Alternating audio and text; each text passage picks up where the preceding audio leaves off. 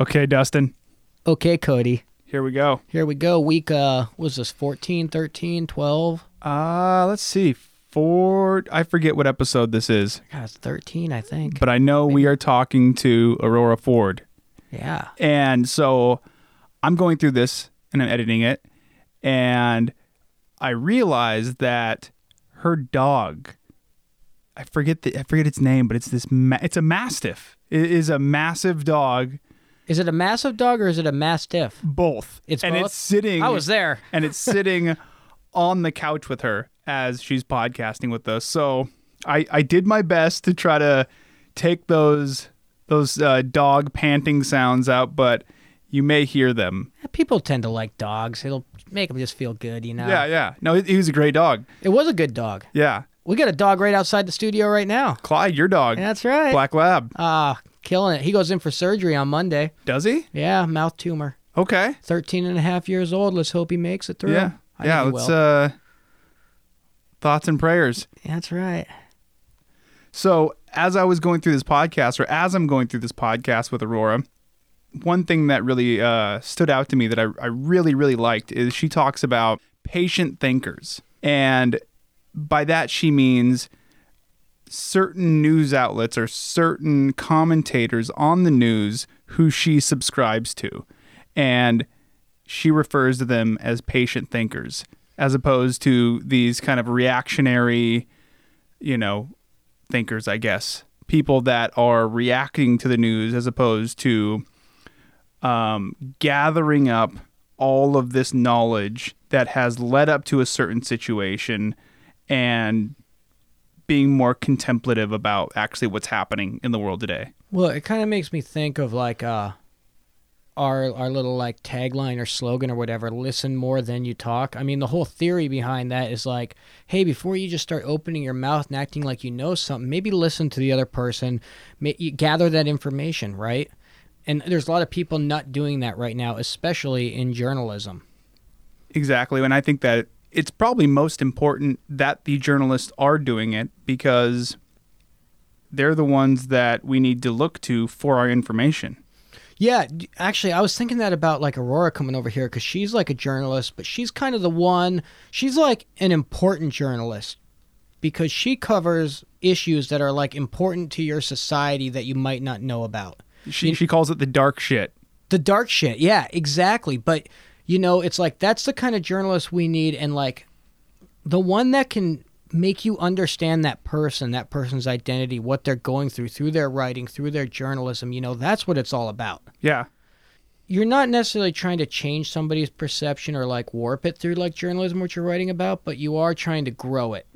You know what I mean? And in order to grow something, someone has to be outside of their bubble or their world.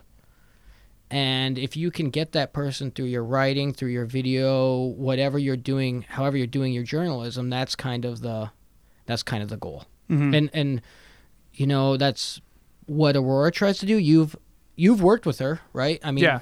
One thing that I really like about Aurora, and Aurora is easily one of my favorite writers working in Alaska, because she does talk about that dark shit, the stuff that gets swept under the rug, the stuff that Alaskans who tend to romanticize a lot of Alaska tend to ignore. And she just, runs straight for it. Yeah, exactly. And that's great because it's not all perfect here. Yeah. And journalism isn't the only thing we talk about in this podcast. And I know we're kind of going a little extra long with this, but we also talk about her working at the Covenant House, and we get into child sex trafficking. And so she has done a lot of research on that. She actually wrote an article for Crude that's coming out pretty soon about that, where she talks to people who either work with the people affected by the trade. Exactly. Now that you're kind of reminding me, I can remember thinking this is dark. Yeah. And this isn't a happy subject, and it's kind of sickening to hear that there's an industry built up around the exploitation of women like this. And that it's here in Alaska. Yeah, and a lot of people don't know about it. I mean, she hits us with some pretty startling statistics, things that puts Alaska at the top of some of the lists. Yeah. So before we get... Should we talk about something happy real quick before we jump into it? Because there is some happy stuff, too, in there. Yeah, let's before we explain the entire podcast, let's talk about our company men that we always have to give a shout out to. Seward Brewing Company. Seward Brewing Company and Trina Duber. Trina Duber. And I think there's a couple more coming in here shortly. You keep saying that, and I keep waiting. Well, it's for our listeners out there, you know. Jump in there, patreon.com. Give it a shout. Give it a check out. Patreon.com/Crude Magazine. That's right, yeah. Don't forget the /Crude Magazine. You might end up on somebody else's Patreon and subscribing to some other whack shit. No, but let's see. Anchorage, it's cold today, for sure. Like 32 super degrees. Cold, yeah. We just had a bunch of rain in November. That's kind of crazy, but I guess it can happen. And we're kind of just waiting to see what winter's going to do here, right? Yeah. So is there anything else we need to mention before we get into this? I was going to think, this is a female guest, right? And I really want to be able to interview more females. You know what I mean? So if anybody out there listening knows a badass Alaskan female. Woman. Yeah. Is that kind of a weird way to say it? It just seems so biological. It's like, I know. Are you male or female? I know. It's looking for a robot, Alaskan. No, I would say, hit us up on our Instagram at Crude Mag. We're on there. You can send us a message if you have any ideas of some cool women that can kind of help us explore the Alaskan experience. Exactly. Who Alaskans are. That'd be awesome. And other than that, let's just jump into Aurora. I know I'm stoked for this one. Yep, let's do it. Word up. Mike is hot. Mike's hot? Mike's hot. Is it recording? It's recording. That's what that means, dude. Crude Conversations. Listen more, then you talk. Go to work! So what's the rules? If I suddenly have to pee in the middle of this, can I say I have to pee and go? Absolutely. That'll be okay. Nope, okay. You have to pee in here. No, I can't. Well, I mean, I meant, can we pause and, I did. We can always pause. Okay. We're going to pause and go pee for sure because I can already feel it coming, but it's not here yet. Gotcha. Dustin can feel it coming, but it's not here yet. You are going to make a lot of noise. Yeah, so we basically just podcast with dogs. Yeah, basically baby. This enormous dog. Hi. He's going to have to be in the photo with us. Hi, baby. Oh, yeah. Yeah. So what is going on in Aurora Ford's world? What's going on in my world is too general of a question. I don't know. All the things. What are the important things? Well, okay. So I work at Covenant House now. I really like it. Even when it's really kind of sad and hard because you get to know some kids that have been through a lot of scary shit. And I don't know. But it's the most fulfilling job I've ever had in my life is to be a part of that whole team. So far, do you have an emblematic situation of the youth that you encounter? One that made it hit home the first time. Mm-hmm. Yeah, there was I was writing about this recently because I had they want us to keep a blog, because we're going to try and start having the staff and the youth and whoever just tell more stories about their experience being around Covenant House. And so I was sort of keeping track of my impressions as they happened, especially being a newer employee there or whatever, and not being from a social services background to begin with, what surprised me and what was unexpected. And I was trying to prepare myself for something to really knock me backwards, some story that I heard, some shit some kid had been through that was going to be just really really overwhelming. And that wasn't what did it. I remember walking downstairs to go get lunch one afternoon, and I was still pretty new there, and there's a cafeteria style area where everyone goes and gets food and you can eat lunch with the kids and then go back to your business or whatever. So I had picked up my food, and I was kind of walking past the tables, and I heard over my shoulder my coworker say, "Hey dude, you can come sit with us if you want to." And I turned to see who she was talking to, and there was this kid sitting by himself at the table, and he looked like he could not have been more than 11 years old. He was really tiny, and he was just really drawn in around himself, and Like, he just didn't fucking belong there. You know what I mean? He was a baby, and I couldn't. It just really hit me full force. Like, you know, what are you doing here? Who let you go? Why are you here? When you say why are you here, what is the here? What's Covenant House? Oh, well, I guess we should. Yeah. Okay. So Covenant House is the only shelter for youth in the city. And one of the only shelters for youth in the state. And we have a lot of kids that are from Anchorage, but a lot of kids that, you know, they come from the villages or from out of state, like they're going to seek new opportunities here, but they don't have any family or support system. Maybe their family already lives on the street, and so they end up with us. So we have kids from all over the state, but we serve youth that are 13 to 20 years old. So, I mean, it's technically it's a homeless shelter. We try not to refer to it that way because it's pretty badass in there. I don't know if you've ever visited before, but like there's a full basketball court and a gym, workout room, rock climbing wall, music room, art room, computer lab. Like there's a chapel for anybody that wants to practice faiths of their various sorts. Like a big open room with a fireplace. And like we have had kids say before that like they didn't realize they were living in a homeless shelter until they had been there for a while and like, oh, that's what this is, you know, because it was designed in 2013, partly with specifications from the kids that were living at the old Covenant House downtown. So in building it, they got to incorporate a lot of the things that the kids had just really said that they wanted, you know what I mean? That would make it more fun for them to be there and less like a crisis center. So it's a pretty cool place. How many people can it hold? How many kids? I think we've got beds for up to 62. But they're like, it's like sort of dorm style, you know, there's 2 or 3 beds in each room. But it's just, we try to make it really comfortable. Lots of living rooms, lots of like game areas and, you know, yeah. What's something that you had no idea that you learned while you were there? Like you had no idea before and then you're there, you're like, holy shit, how did I not know this before? I didn't know a lot about trafficking before I started working there. I didn't know that was like a huge fucking problem in the city. Can we curse? Oh, yeah. Okay, just making sure. We prefer it. Yeah, good. Curse as much as you want. Okay, good. That'll make me more comfortable. Yeah, I knew sort of largely because of some work that my friends had been doing that's like it's a bigger and bigger problem across the country because it's easy to traffic people on the internet. That's made it easier.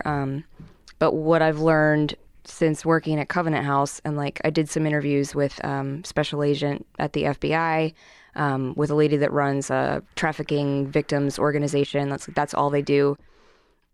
And like I want to say this the correct way because I don't ever want to like. Let me think about this.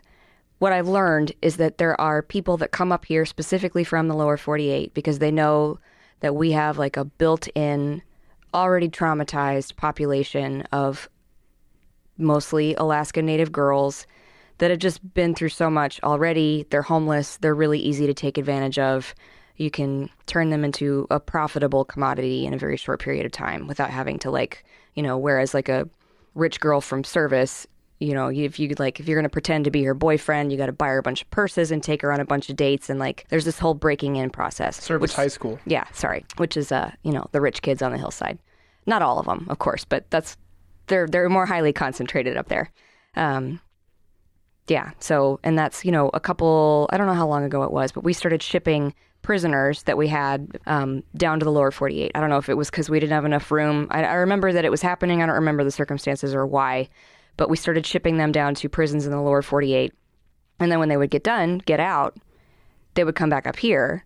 And the idea at first was to just like lower our costs for housing those people. But what ends up happening is that you just send people to get indoctrinated into huge nationwide gangs that have all these strategies. Trafficking is a big deal, especially down in like California and Oregon. It's like really, really big problem. And we're sending people down there. Well, they learn all this stuff about how, you know, you can run guns or drugs and those are going to make you money, but they're way more risky than just having a girl in your car. You know what I mean? You get pulled over with a bunch of heroin, you're going to jail. You get pulled over with a girl in the car, and as long as she doesn't say anything, and it's like as disgusting as this sounds to say out loud, it's a like she is a commodity that you can sell over and over again. So it's, you know, more profitable, less risky, and there's a population in Alaska of young women and men. I mean, it does happen to young men also that are just Yeah, easier to take advantage of. So that shit I did not know a lot about before I started working at Covenant House. How does trafficking in Alaska compare to down in the States? It's harder to get away from if you're up here, is one of the other things that I've learned. Like, we're geographically isolated. It's not like you can pay $40 and hop on a Greyhound bus and get to the next city and escape whoever has got you. So, yeah, curbing trafficking that's hard to do. There are a lot of areas of the country that have indigenous populations who are, you know, again, this is the thing that I sort of I feel weird talking about them as if they're victims. And that's like the way that they should be known to people, because I don't feel like that at all. And I think it would really hurt some of their feelings for, you know, to hear a bunch of fucking white people sitting around a room talking about like the problems that Native Alaskans have. And I don't want to portray it that way, but these are the words coming from traffickers said to the people that have arrested them at the FBI. So that's a sticky one. And I just want to be careful to say like the right things, basically. But unique situations. Yeah. Indigenous populations suffer from trafficking a lot. You know, because people think that they're more easily victimized populations, you can go scoop them up and they go missing. There's a whole project right now about like missing Native Alaskan and Native American girls, because nobody's really even fucking keeping track of that shit. Mm-hmm. And the numbers are astounding. And that's presumably where a lot of those young women have gone. You know, if they just disappear for no fucking reason, there's like a high likelihood that could be part of it. But it's compounded here because we are geographically isolated. There was a study done by Loyola University out of Louisiana, and they went to 10 Covenant House sites in America and in Canada, and like high crime cities. So there was like Oakland, Detroit, New York, Alaska, another city in California, New Orleans. And they just went to Covenant House sites and interviewed the young people that lived there, and found that and here's the other thing, like most kids are not going to come out and say, oh yeah, I'm a trafficking victim. They either don't look at themselves that way, they don't realize that what somebody has asked them to do or put them through in the past is trafficking. They just figure like, oh, my boyfriend needed help, we fell on hard times, you know. So getting people to realize it and admit to it is difficult as it is.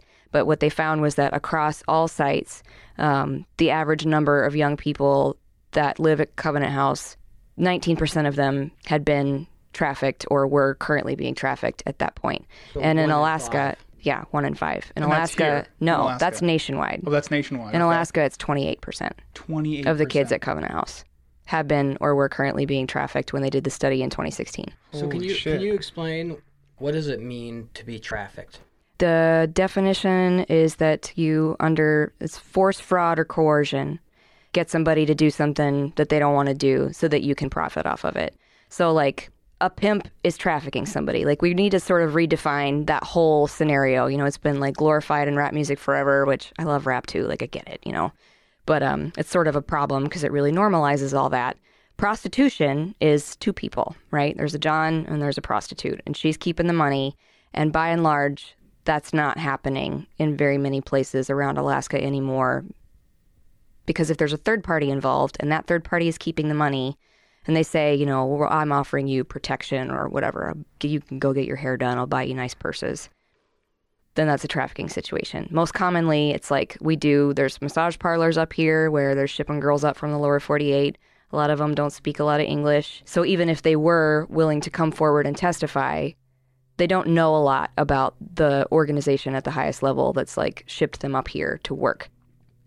By and large, the most common story that we hear, at least about young people, is, you know, it's a girl and maybe she's homeless or she's couch surfing or she's like, you know, living in a house with 15 people in it, you know, because she doesn't have anywhere else to go and it's not safe at night. And some guy they go find her and tell her, oh, you're pretty. And in a lot of those cases, those young women have not had a lot of positive attention from, you know, men or boys in their life, and they're just, you know, they're like anybody else. Like, everyone's looking for love, right? And then so they start grooming them, right? Yeah, it's a grooming process. It's like a scout for this like horrible industry. Yeah, exactly. They wait at airport terminals when, you know, young people are coming in from the villages. They'll go looking for, if you're walking around the mall, one of my coworkers, one of the program managers at Covenant House told me this, that if you're walking around the mall and you look like you're like a 19-year-old girl, particularly if you have a backpack on, you appear to not have anywhere to go, you're by yourself, you won't be out there for very long before some dude will approach you and, offer, hey, you want to come hang out? Do you want to party? You're pretty. Let's be friends. And it's, they end up in a trap house, stuck, like sometimes held by force. So horror stories. Do you know how much time a trafficker gets in jail if they're caught? No, I don't know. They don't get caught very much because somebody has to testify. Yeah. And that's, one of the biggest things that's like bothered me so much since I started learning about all this is that like, say the FBI does find enough, trafficking victims to testify against somebody. Even if he goes away to jail, it's not going to be for very long. It's like, most sexual assault charges, you end up in jail for 6 years or some shit. Like it's not nearly as long as people deserve, in my opinion, of course. But even if they can convict somebody, the girls' lives are not ruined, but it's like a steep road to recover from having lived a life like that. Traffickers don't get in that much trouble, and there's always somebody to take their place. But who doesn't get in any trouble at all is the people that are buying those girls. And that really bothers me. And what the FBI told me is that what we don't have is a lot of money and resources to be trying to track down Johns. Like, I don't have any problem with prostitution in general. If there's two people involved and they're consenting adults, I don't give a shit. But if somebody else is keeping the money and you walk into like a hotel room and it's obvious that this girl in front of you probably hasn't really slept or eaten in a week, like, what the fuck are you doing there? Mm-hmm. That guy should be prosecuted. That's what I think. There are lots of women that are over 18 that are, involved in the sex trade or whatever. What's generally true by and large is that they didn't start out in the trade when they were 18 years old. Mm-hmm. Like they may have, maybe they were being trafficked from 14 to 17 and like this is the only way that they know how to make money. And now they're, making their own decision to be sex workers, which I don't know. But it didn't frequently start out that way, first of all. So there like probably was, maybe not probably. I guess I can't say that for sure. It's possible that there was a trafficking situation that sort of created that, not lowered boundaries. I don't want to piss anybody off, you know what I mean? Because, but just, if you've already been doing it forever, like you don't have boundaries surrounding those things, there's part of it, but... Desensitized? Yeah, sure. So, that in part, but also I'm sure that some of those women might be annoyed by me saying this, but what I learned from the FBI and the people that I talked to is that there's just not a lot of prostitution left in this town because it's not safe to do so. If somebody sees that you're online and you're not like claimed by one of the gangs in Anchorage, you're not making money for them, like you're going to get beat up real bad. You're going to get hurt. You're not a freelancer for very long. And then, which again, obviously there are situations in which none of this is true. And, like some girl goes to a bar and she decides to turn a trick or whatever because she can and nobody ever knows about it. Right. We're not talking about the outliers. But this town is divided up by gangs. And there's not a lot of girls working on their own is what I have been told. So kind of switching gears here. You wrote for the Anchorage Press. I did. For Susie. And David Holdhouse. How would you categorize the topics you covered? Well, they were almost all ugly. I think they figured out pretty fast that, like, I'm not uncomfortable in sad situations. So whenever somebody would die or the opioid epidemic and it came, like, I got to go, talk to somebody that's lost a kid or... write about things like trafficking. I guess I didn't never do any of that for the press. They sent me to all kinds of weird, pro-life rallies that were super disturbing and all of that. I don't know.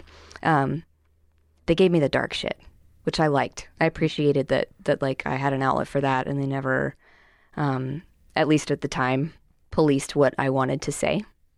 And yeah, they were willing to talk about, shit going on in this town that I think if the ADN was willing to touch it, maybe not so in depth, maybe much more concerned about like who was going to be pissed off about what they said. And at the time when you and I both wrote for the press, I didn't feel like they gave a fuck about that stuff. Well, I think that's what a true alt weekly does. Yeah, is I was and still am a fan of your writing. And Thanks, the reason that I am is because it pursues those ugly, gritty corners that people try to tuck under the rug in a city. Mm-hmm. And I think what we're seeing right now is a lot of shit being tucked under the rug, and you know, the city being portrayed as really pretty, even though, you know, we have this nebulous idea right now in Anchorage that it's dangerous, you know, and we're like, oh, that area is dangerous, or this area is dangerous. But right now we also have kind of this image of the whole city being dangerous because stuff is happening everywhere over in the, you know, more affluent mm-hmm. areas of town. So all that to say, like, what type of journalism right now do you think is important? I just recently got, there's like a whole movement of people. There's some cool courses online actually that are free and you can take them. And it's just solutions-based journalism. Like, the point is that you can talk about all this gritty shit. If you're going to report on a potential solution, then you're showing, like, what your bias might be or what you think could be done about the problem, or sort of expressing more maybe your personal opinion about what particular things are really wrong and all that. But you know what? Like, I feel like right now it's our job. And if that's the time that we live in, is that no longer, you know, we can't just do unbiased reporting anymore in a lot of cases. And that's fine. You're going to perceive something in your own way based on where you came from. So there'll be a little bit of bias, but if you're still trying to stick to those core values of, you know, just presenting as much objective truth as you can for the reader, for the listener, for the viewer to dissect, mm-hmm. then you're doing it, you know. And it's kind of, I thought it was funny there that you mentioned solutions-based journalism, because my next question was going to be like, so when you're reporting on the darker sides of the city and these things, what is the goal with that? Why do you report it? Because you want it to get better, right? I mean, presumably, like, it's touched you in some way and you want to fix the problem. So point being, I think that that's going to sort of be our job going forward, is you can't just report anymore about, like, the ugly shit. You got to come to people with, like, here's a concrete solution. You can't just try and pull on people's heartstrings, because that just turns them off. The world is too fucking ugly. We get too much of that everywhere. So yeah, I mean, and it's hard for someone like me to, like, I get really mad, and I meet people all the time that, again, you know, don't know something like trafficking is even a problem in Anchorage, and especially the ones that are really don't seem to care. You know, I really want to shove their noses in it. Like, fuck you, asshole. Like, look at what is happening in your city, yeah. And this doesn't matter to you. Like, what's wrong with you? So, but we have to sort of fight that inclination, I think. Tell the stories, do it justice, but it's not, I don't want to be like a shock jock journalist. I want to present that this is a problem, but also that there, like, this isn't something that we can't solve if we care about it in our community. How does solution-based journalism, I understand presenting the problem, but how do you present a solution? I mean, what does that look like in the article or in the piece of journalism? Again, sort of, you know, like, finding places, people that have come up with new strategies and where they've tried them out and what are the results been from those things, and, like, you know, let's incorporate whatever unique situations we have in our city, and maybe, like, here's a potential way that we could spin this to work in Alaska. And that's in the hopes that somebody who can affect change mm-hmm. will see that. Or the people will want to get together and do something about it. You know what I mean? Because typically, you know, news reporting or journalism is not, you just sort of tell the story and then you leave it up to people's interpretation, like what they want to do with that, if they want to tune it out. And I think it makes it seem, I don't want to be fatalistic about anything, because that doesn't fucking help. We can't just throw our hands up and say, oh, there's nothing that we can do about this. Mm-hmm. It's kind of like a living document, right? So it's like, you present your solutions, and then other people come by and they look at those solutions and they challenge them, and they say, okay, and then this, you know, the studies build, and that's kind of the thing. It's like, we probably just need more journalists looking at these things and presenting ideas, but we also need journalists that, like, you know, they subscribe to values that a journalist should subscribe to, right? In what way? What values are you? Like, less entertainment and making money, and more like, I'm out here to bring the truth out. I care about this, you know, the, like, red-blooded mm-hmm. journalists, mm-hmm. you know, that literally care about what they're reporting on and want to do a good job. And you need more of those, because it's like, right now we're in a place where it's like, if someone has a different view, you don't even give them credit anymore. You mm-hmm. don't respect them, right? But it's like we need a place where like one journalist respects the other journalist with a different view. Mm-hmm. I just feel like the industry of media is being torn apart right now. And it's absolutely. I keep mentioning this, but it's just not doing its job that it's supposed to do. Mm-hmm.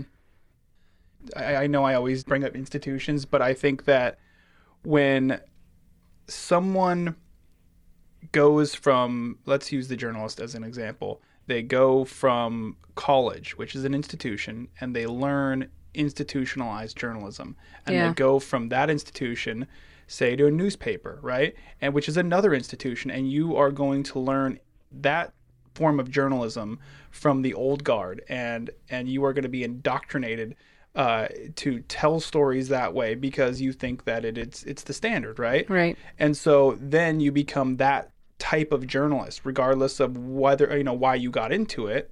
That doesn't matter anymore. You are put on assignment. Go report on Timmy's baseball game. You know, mm-hmm. and there's a place for that type of journalism, but it's not the type of journalism, in my opinion, that we need right now. Right. So there's a lack of trust in news and the media right now. So how do news organizations rebuild that trust?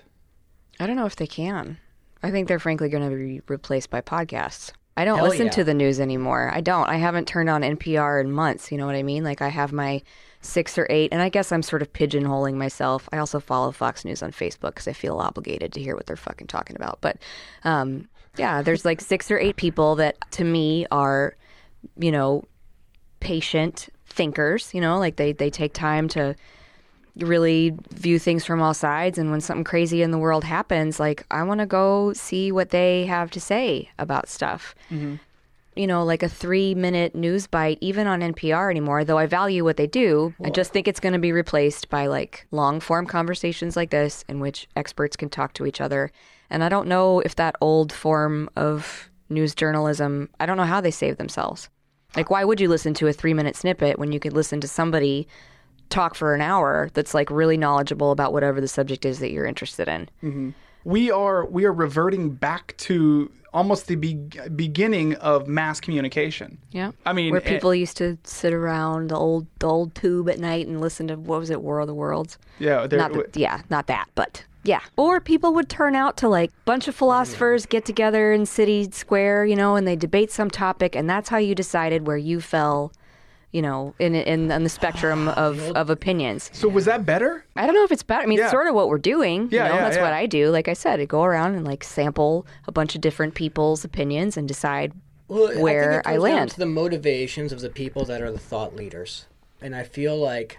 some of the motivations behind thought leaders right now are just to divide us. I always look at certain things like what bathrooms we should use as a society, and I really don't. I try not to pay attention to them because mm-hmm. to me it's a distraction. Yeah.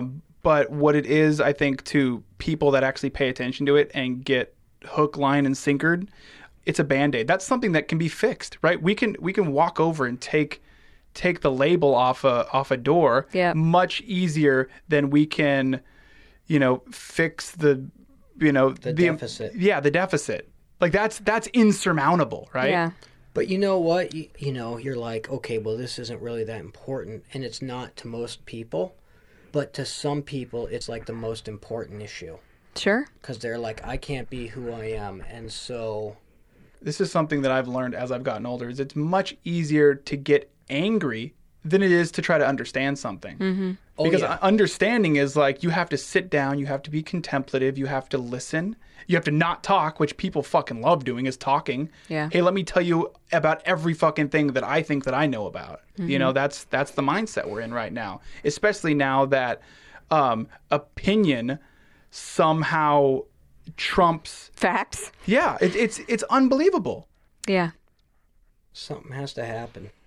I have faith in our generation. I really do. Sure. I have faith in us too. But I think like frankly, technology and the world and shit is going to be so vastly different 25 years from now. Like all the problems we're trying to figure out how to solve are just I hate to be that person, but I think about it all the time. When artificial intelligence blows up, which it's going to, mm-hmm. most of the people in this country aren't going to have jobs anymore. Mm-hmm. So we're arguing about labels on bathrooms, and who gives a fuck? What are we going to do with all those people? You know what I mean? Like, is everyone going to starve? Is they're just, I'm frankly baffled. Yeah.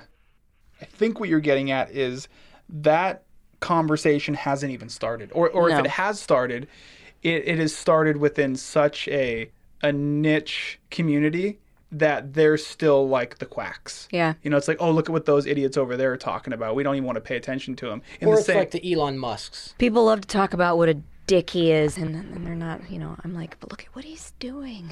You guys are not focusing on that. Let him be a dick. Well, yeah. You know, I'm not saying let him be a dick, but like... Well, some of these monopolists back in the day were dicks, the Rockefellers and the J.P. Morgans and stuff, but they... Sometimes it takes a dick. You know, okay, so Donald Trump is a fucking dick. Whether you like the way it's being shaken up or not, it is. And we are going to have to rebuild... He's a lightning rod. The international world order, you know, all our trade, the way the fundamentals of our democracy work. Yeah. You know what? He's not just destroying it. He's building the pieces back together. He's laying somewhat of a new foundation, but I think that's the good thing about...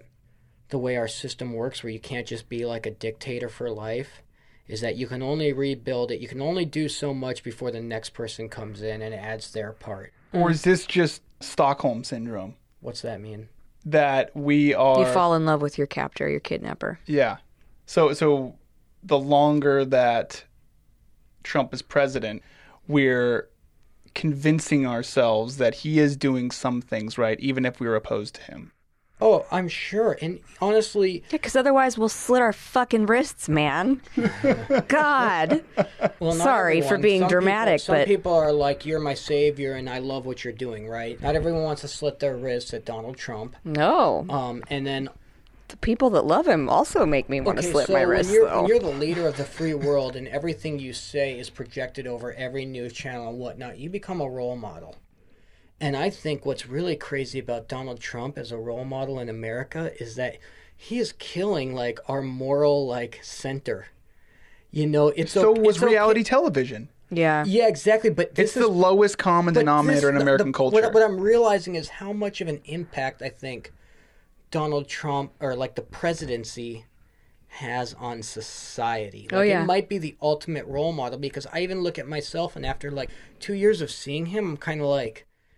Maybe it's okay to just talk shit to people. Maybe it's okay just to care about yourself. I kind of see myself changing a little bit, because I see, like, it doesn't matter how much he lies. It doesn't matter who he attacks. He still stays on top. Mm-hmm. And maybe that's okay. You know, maybe like, okay, maybe sometimes you have to be inhumane and separate kids from their parents in order to prove something, or to, like... change policy. You know what I mean? It's like we used to, like, America used to want to be, like, humane and be an example to the world, mm-hmm. right? Yeah, even at our own detriment sometimes, right? But we did it because we wanted to set an example. And it seems like under Trump, we don't want to set that example anymore. We don't give a shit. It's just all about what's best for me now. What if Trump is our Professor Snape? Mm-hmm. What if we find out... Oh, damn! Oh, wow. What if we find... So, you're not familiar with Harry Potter? No. So, Professor Snape is the asshole throughout the entire book series, but then at the very end... He's a terrible villain who is terrible to Harry Potter the whole time. Yeah, okay, I remember that. And then you find out that he did all of this for the benefit of Harry Potter. To protect him. To protect him. It was his master plan the whole time. But in order to, like, pull all of that off, he had to be somebody that Harry hated... An antagonist of some kind? Yeah, sure. Yeah. Professor Snape. Yeah. That's one of the bigger differences. Everything that Donald Trump does and says and has throughout history, because he was on Howard Stern all the time talking mm-hmm. about pussy, which is just, oh my God, he's the president now. But it's all recorded. You know what I mean? Like, we have access to all of that. And I don't feel like any president in history, maybe a little bit Barack Obama, but just... We know all of it. We get all of it all the time. We're, like, constantly bombarded with whatever he's doing or saying, and I don't think that's been true of any president before. So it was easier to, like, you know, You just saw whatever speeches he got up behind the desk in the Oval Office and made to people. You know what I mean? Like, you didn't know everything about his personal life. You probably, version. Yeah, like, people would have fucking hated John F. Kennedy if he was the president now. Oh, easily. Like, what, he was the things... fucking all the broads, yeah. All of them, you know? I've thought that Barack Obama was the Apple of presidents, like the Apple computers of presidents. And it's because of how he put himself out there. Everything was, I think, really curated. Mm-hmm. He's a great speaker. Mm-hmm. He is, I think, above and beyond, like, he is a celebrity. Yeah. More than anything else, as far as, like, his appearance. So, yeah, I don't know where I was going with that, but I think that... The Apple computers. The Apple computers of a president. It's very sleek. Yeah, he looks great. Mm-hmm. You know, he comes off great. I mean, have you ever heard him stumble over his words? No. I heard him sing, though, and he's real good at it. Yeah, exactly. Everything. He's a robot. Yeah. Yep. No scandals. Yeah. Happy family. Mm-hmm. He's a Cylon. Maybe he was the first AI. Anyway. Let's just go ahead. Let's jump right into conspiracy theories. No, I'm not doing it. Definitely I'm not doing it. It's taking us way too long. I found out. It's taking us way too long. There was a flat earther in my house recently. Was there really? Oh, yeah. And it turns out. What was that like? Well, he's somebody that I otherwise like greatly enjoy his company. He's incredibly talented. He's an amazing guitar player. But then all that came out. And to him, like me being on, I was like, we don't talk about that in this house. Like I just laid it out there. This is not the place. Which didn't stop him at all. And like, but earthers can't be stopped. No, they can't. And to him, like my like reluctance to engage in this conversation was that I must, you know, be uncomfortable at my core and maybe I'm questioning it. And we should just dig into this even further because anyway, I don't want to talk bad about him. He's a really cool guy, but I was like, I didn't even know how to respond to some of the things that he was saying. Like what were they? I mean, you don't have to talk about him specifically, but like, about him specifically. Yeah, talk about him specifically. Well, there's a bunch of, you know, like, well, the earth is covered in water, and if it's spinning so fast, why doesn't the water fly off? If you spin a wet tennis ball around, the water flies off. Whoa. And I'm like, okay, well, gravity and blah, blah, blah. Well, you know, we don't really know that gravity's real. Anyway. That's the one that I remember because I was most like, shit. But the earth is not a tennis ball. You're not comparing the same thing. Anyway, but all of them. And you're a human. You're not going to be able to a smart it. Human. He's so smart. That's why it's so confusing. But everything that he brought up, I was like, you know, if you're, you know, in an airplane and moving and why can't you see the earth moving under you if it's whatever.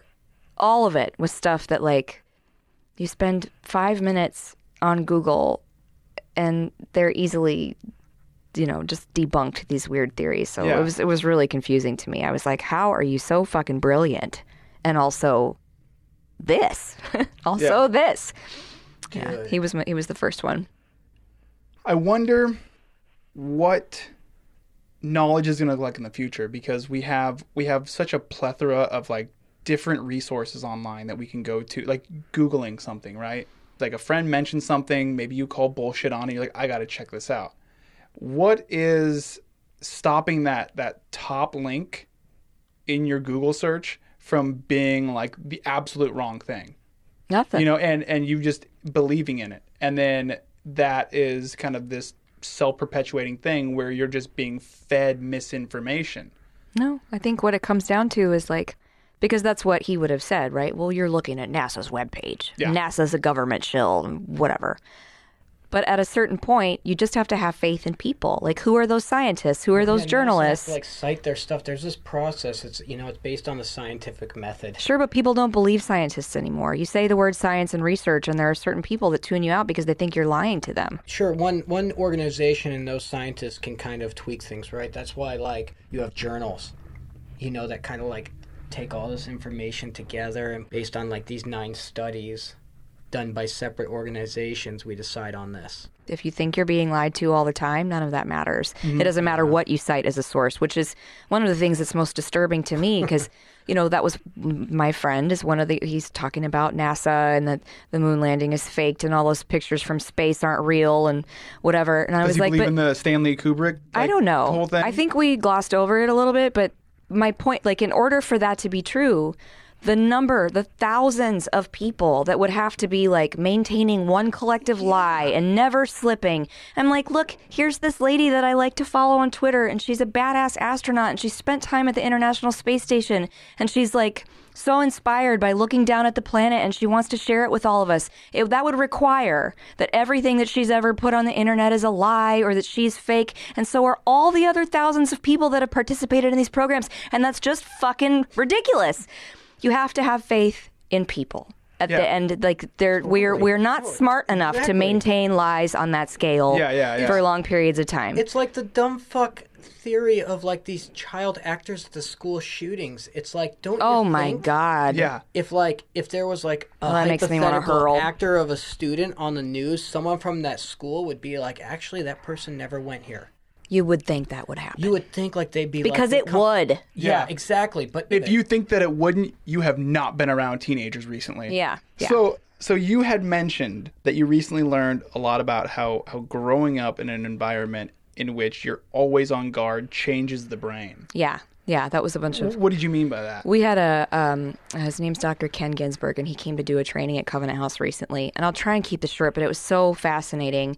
I think lots of people have heard about, you know, the basic concept that if you grow up in an environment sort of riddled with trauma, that your brain develops differently than somebody who grows up in a household where you get hugged all the time, you get fed when you're hungry, you get picked up when you're scared. Sure. And when you don't, though, when you are from a very young age, especially like, you know, from like 0 to 3, you're in like a developmental, just like supercharged. And then there's another period when you're like 25 or something. But particularly during those developmental years, your amygdala is like at the very root of your brain, on the top of your brainstem, right? It's like the size of your fist. They call it your lizard brain, you know, because all animals have it. It's the seat of instincts and your very most basic instincts, really, fight or flight and fear responses and that kind of stuff. To your spinal cord, which can like exactly nerves. Yeah, because it's closest to the rest of your body and whatever. But one of the things that he was talking about that I didn't really know to this extent was that, so if you're growing up on high alert all the time, because you never know like when your fucking dad's going to come home drunk and beat you up or beat up your mom, or like maybe somebody's hurting you at night and you can't sleep, you're hypervigilant all the time. So there's two hormones that play a dominant role in that, like, right, adrenaline is fight or flight, and it shuts down most of the rest of your, you know, processes so that you can get away if you need to or fight if you need to. But the other one is cortisol, is a stress hormone, and it's released in your body when you need to remain hypervigilant, when you're like worried about something, you got to be on the lookout, whatever. And cortisol is also an immune suppressant. So when you grow up as a young child through your developmental years with your body flooded with cortisol all the time, one of the things that it does, and one of the reasons that people that come from like a high trauma background have such higher incidences of heart disease and diabetes and illnesses like cancer, part of that, they think, is contributed to by the fact that you're flooded with cortisol, and it's an immune suppressant. So as you're developing, like, you don't grow up with a healthy immune system the same way that you would if you don't have to be on alert all the time. So, which I just think is so interesting. You know, I get in arguments on the fucking internet all the time with people that are like, you know, well, all these Americans are sick and they're fat, and why don't they just stop eating like shit and, you know, like pull yourself up by your bootstraps thinking.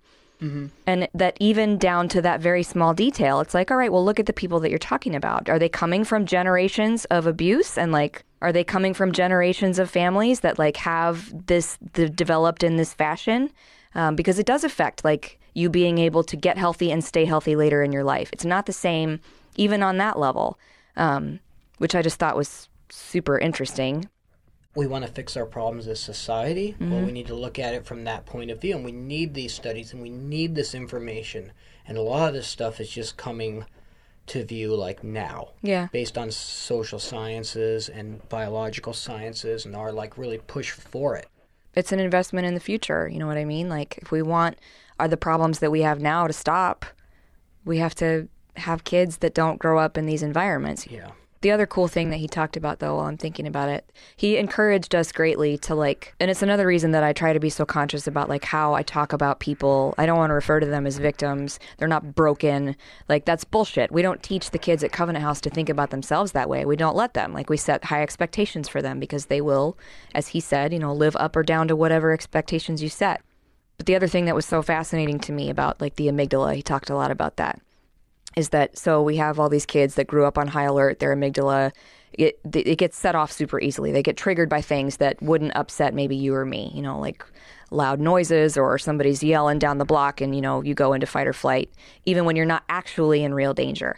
But the other thing that develops very strongly in the amygdala, the other things that are rooted in it are things like loyalty and compassion and perception.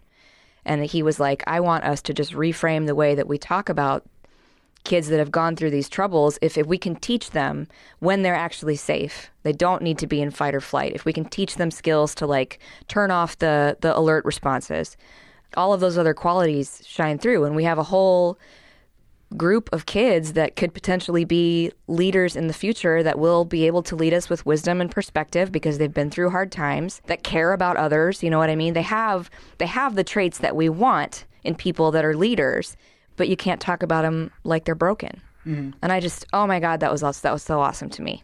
I loved it.